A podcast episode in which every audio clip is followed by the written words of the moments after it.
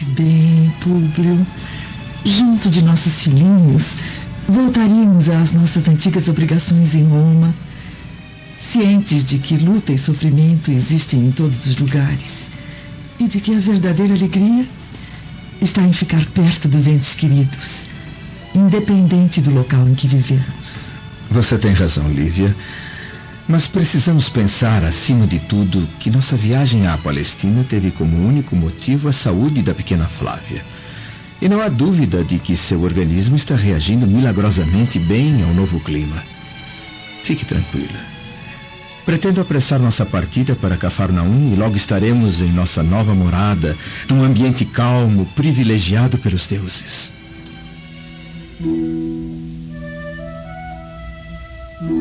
Noite passa depressa em Jerusalém. E o sol aparece brilhando forte ao leste da grandiosa Torre Antônia. Sacerdotes já caminham com seus seguidores no templo. Vendedores ambulantes e comerciantes já estão apostos nos vilarejos, trocando mercadorias, vendendo alimentos, vestes, escravos. Vamos caminhar agora ao jardim do senador Lentulus, onde estão Lívia, a pequena Flávia e uma visita muito especial. Cláudia Pilatos, que honra recebê-la em minha residência.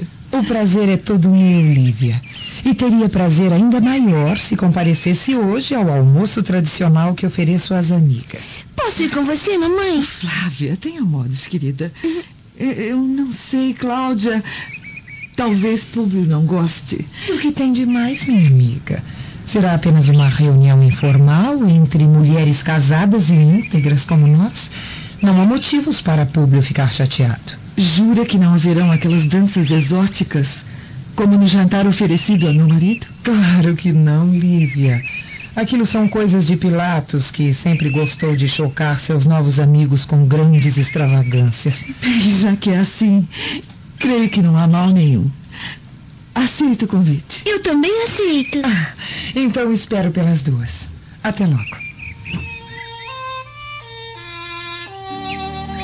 Cláudia se retira com sua comitiva particular, enquanto Lívia permanece ainda meio indecisa, receosa em haver contrariado a decisão do marido. Será que quando eu crescer eu vou ficar bonita como a Cláudia, mamãe? Ora, não só vai ficar mais bonita, queridinha, como vai arranjar um marido bem melhor, minha menina. Vamos então ver como está Plínio Severus, o jovem pretendente à mão da pequena enferma. Caminhando sob o sol forte da Praça dos Escravos, vemos Plínio, Agripa e Saul admirando as ofertas de servos vindos de todas as partes. Saul interrompe os passos para olhar com ódio uma cena da qual já participou. A exposição de seres humanos como objetos de comércio. O que houve, escravo? Por acaso encontrou algum parente em exposição no tablado? Plínio! Pobres almas. Quanto sofrimento reunido num único lugar. É, vamos embora, Saul. Não queremos que se lembre deste pesadelo. Que é isso, Agripa? O judeu é forte, corajoso. Não se impressiona mais com o comércio de escravos, não é mesmo? Ninguém se impressiona, Sr. Plínio. E é isso que me preocupa. Plínio não entende as entrelinhas das palavras de Saul, que caminha cabisbaixo, seguindo os dois irmãos entre a multidão da praça romana.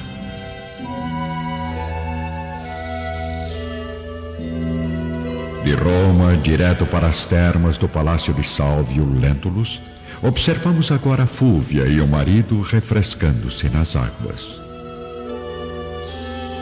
Oh, que dor de cabeça horrível. Eu não devia ter bebido tanto vinho ontem à noite. Ah, não se arrependa, meu marido. Você me pediu uma explicação, nós começamos a beber. Eu, como sempre, eu expliquei tudo da melhor maneira possível com o amor que ainda resta entre nós. Fúvia, seja sincera. Ainda sou um homem atraente, viril. Viril, atraente e ciumento. Ah, do jeitinho que eu gosto. Bem próximo de Fúvia e Sálvio, no palácio do senador Lentulus, Lívia recebe duas novas servas que acompanharão sua família à nova morada. Muito bem. Como se chamam? Ana, senhora. E ela se chama Semele. Tenho de vocês as melhores referências. E espero contar com sua fidelidade e assistência em Cafarnaum. Sei que é um lugar ainda isolado, com alguns costumes e dialetos que ainda não conheço. Imagino que conheçam bem a Galileia. Hum. Fomos nascidas e criadas em Cafarnaum, senhora Lívia. Não se preocupe. Irá se adaptar perfeitamente à região. E você, Semele? O que me diz? Semele não é de muita conversa, senhora, mas é de absoluta confiança. Como o meu velho pai sempre diz, ações são mais importantes que palavras. Belas palavras de seu pai, Semele. Espero que as coloque sempre em ação. No gabinete do senador Lentulus estão o próprio senador e Sulpício, tratando da mudança para Cafarnaum. Então, senador, eu creio que exatamente em 30 dias estará partindo definitivamente com sua família para o recanto da nova morada. 30 dias, Sulpício? Mas por que tanta demora? Eu sinto muito, senhor, mas certas reformas precisam ser feitas na construção para dar total conforto à sua família. Além disso, precisamos dar um prazo para que o proprietário possa se retirar do local. Ah, está bem, Sulpício. 30 dias no máximo. Nem mais um minuto, entendeu?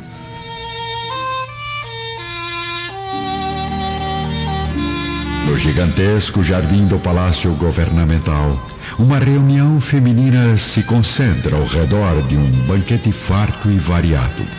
Frutas, vinhos, carnes e conversa, muita conversa. E então, Lívia? Já marcou sua ida para a nova residência? Ainda não, Cláudia. Mas creio que será em breve. Ah, vou ficar com saudades de você e de Flavinha. Eu gosto muito daqui, Cláudia. Mas o papai disse que eu só vou ficar boa respirando o ar sagrado de Cafa... Ca... Cafarnaum, menina boba. E para ser sincera com vocês, minhas amigas, eu não creio que o ar seja assim tão importante no tratamento dessas, é, dessas doenças horríveis. Lívia deve agradecer aos deuses pela melhora de sua filha e não ficar exigindo a cura total de uma doença que todas sabemos é incurável. Certas pessoas também possuem doenças mentais incuráveis. E eu vivo pedindo aos deuses para que estas melhorem um pouco. Mas, infelizmente, Fulvia Lentulus é um caso perdido. Fulvia fica sem ação, ardendo de ódio com as palavras ofensivas, porém verdadeiras, do governador Pilatos, que surgiu de repente na reunião feminina. Mas deixemos um pouco o clima pesado de Jerusalém e vamos nos dirigir para Roma, ao terraço da família Severus. Por aqui estão Plínio com o irmão, Agripa e o escravo Saul.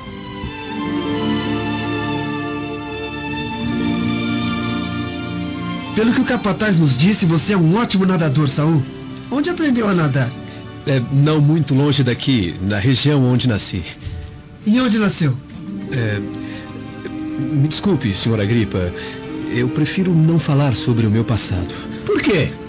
Tem alguma dívida com a consciência, escravo? Já cometeu algum pecado? Roubou? Matou alguém? Claro que não, senhor Plínio. Minha família sempre foi de pessoas íntegras. Mas sempre existem os novilhos rebeldes. Pare de provocar o escravo, Plínio. Eu não me sinto provocado, senhores. Já suportei tantas dores e humilhações na vida que nem ódio consigo mais ter no coração. Por acaso não odiou quando o escravo romano elogiou o caráter do senador Lentulus?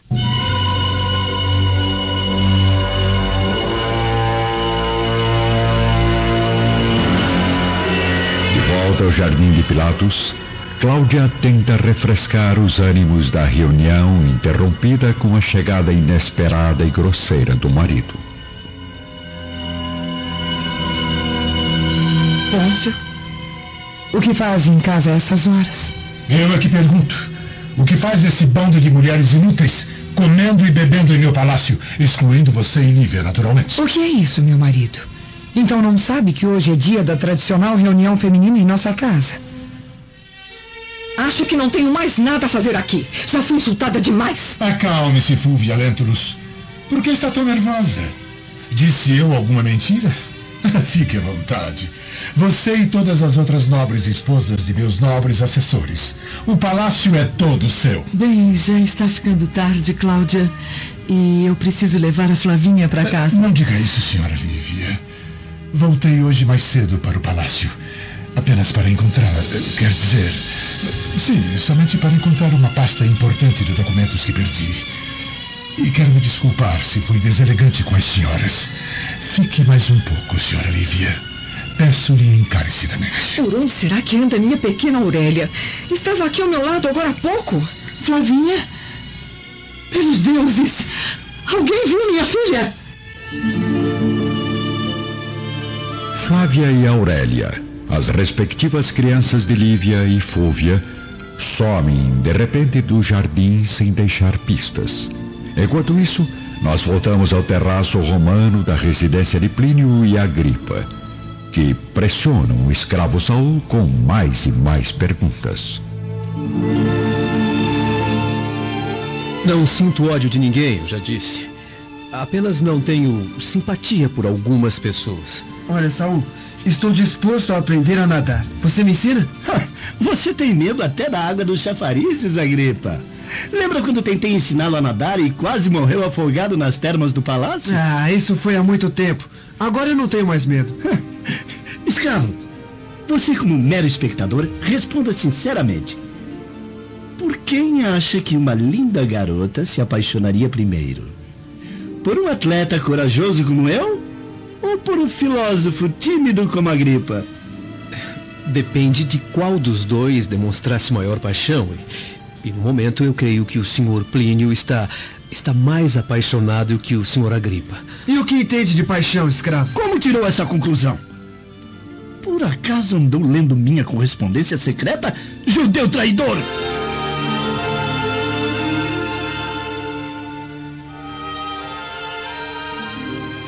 Seu escravo Saul ficou tenso com a pergunta de Plínio. Imagine como está a atenção no palácio de Pilatos, onde todos procuram desesperadamente as duas meninas desaparecidas.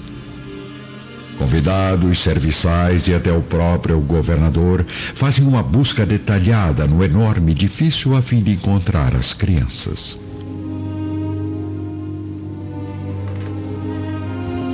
Pelos deuses, mas onde estará minha filhinha?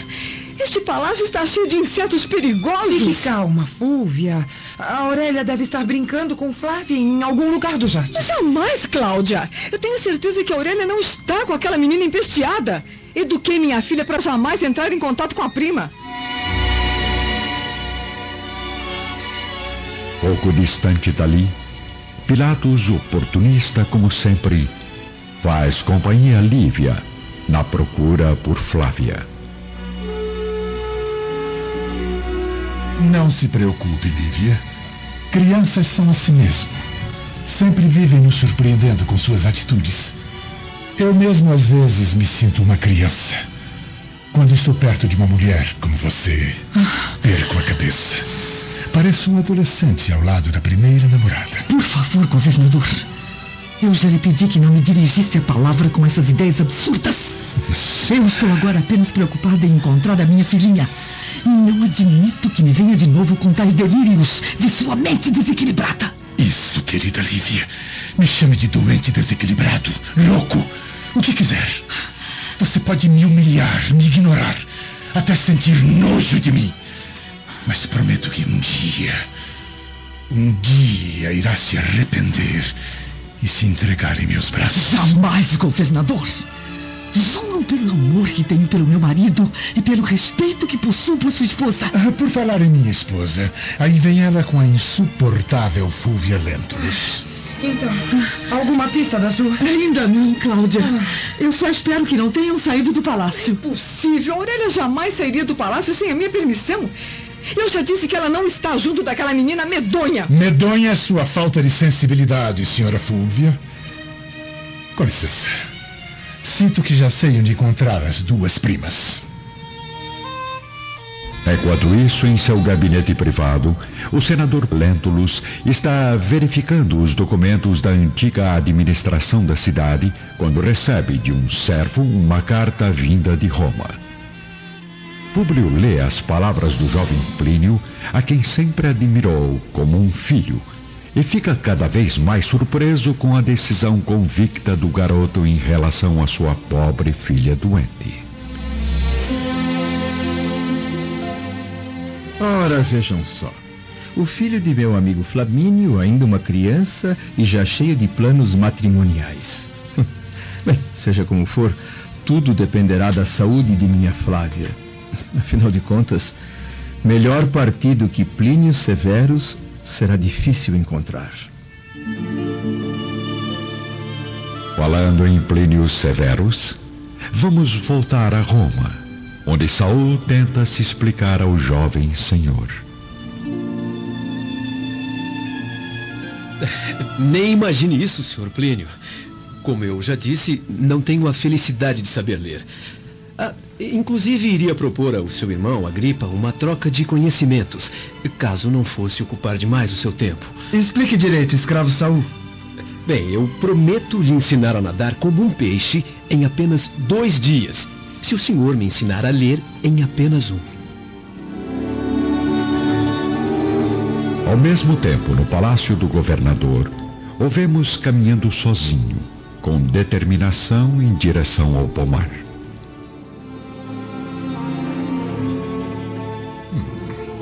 Crianças são agitadas. Agitação requer energia. Energia precisa de reposição. Frutas repõem energias. As uvas do meu pomar são as mais doces da Palestina. Crianças adoram doces. Ah, suas danadinhas. Acho que estou chegando perto de vocês. Sair agora do palácio, visitar as proximidades do Templo de Jerusalém, que na tarde ensolarada abriga centenas de almas em busca de saúde e paz. Ao redor do templo, o comércio funciona intensamente. Caminhando entre as tendas, vemos Salvio Lentulus à procura de ervas medicinais para curar sua insistente dor de cabeça. Me desculpe, senhor. Ora, Sulpício Tarquinius. Que surpresa encontrá-lo aqui no meio dessas humildes tendas. Digo mesmo do senhor, caro Salvio Lentulus. O que faz um homem tão nobre nesse submundo do comércio palestino? Ervas, Sulpício. Ervas milagrosas. Só elas acalmam minhas dores de cabeça. E qual o motivo das dores, senhor Salvio? Principalmente dois: vinho em excesso e minha esposa. Minha esposa que o senhor conheceu no Palácio de Pilatos. Sim, mas por quê? A senhora Fúvia me parece tão amável e delicada. Como pode causar dor de cabeça a um marido privilegiado como o senhor? Eu não sei se devo lhe contar, Sulpício. Afinal de contas, não nos conhecemos muito bem. Mas como guarda oficial do governador, eu creio que é um homem digno da minha confiança. Conte comigo. Pode abrir seu coração. Por que não está feliz com sua esposa? Uvas doces e frescas! Uvas frescas e doces! Vendo, troco, aceito qualquer oferta! Uvas doces e frescas do judeu André! As preferidas do grande senador Públio Lentulus! Quem vai querer? Vejo que seu sobrinho já está bastante famoso na Palestina. Andam usando até seu nome para vender mercadorias. Vamos sair daqui, senhor Sulpício. Este lugar está cheio de perturbadores miseráveis como esse judeu escandaloso. Não sei onde, senhor, mas creio que eu já vi esta figura antes em algum lugar. Eu prefiro não vê-lo nem ouvi-lo nunca mais.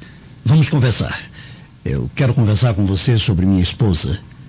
Preciso de alguns conselhos. Claro, senhor, com todo prazer.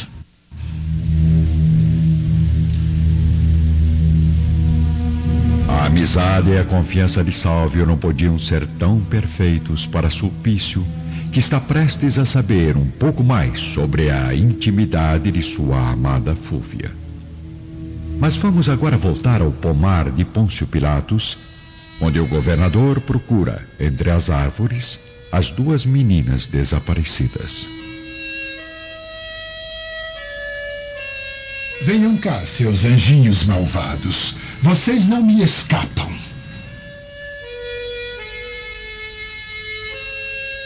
E realmente Pilatos acerta. Contempla as duas meninas ao longe, se deliciando nas vinhas do pomar com o doce sabor das frutas maravilhosas. Aproxima-se silenciosamente de Aurélia e da enferma Flávia. Então as duas comerão todas as minhas uvas, hein? Agora vou ter que chamar a guarda para prendê-las. Não!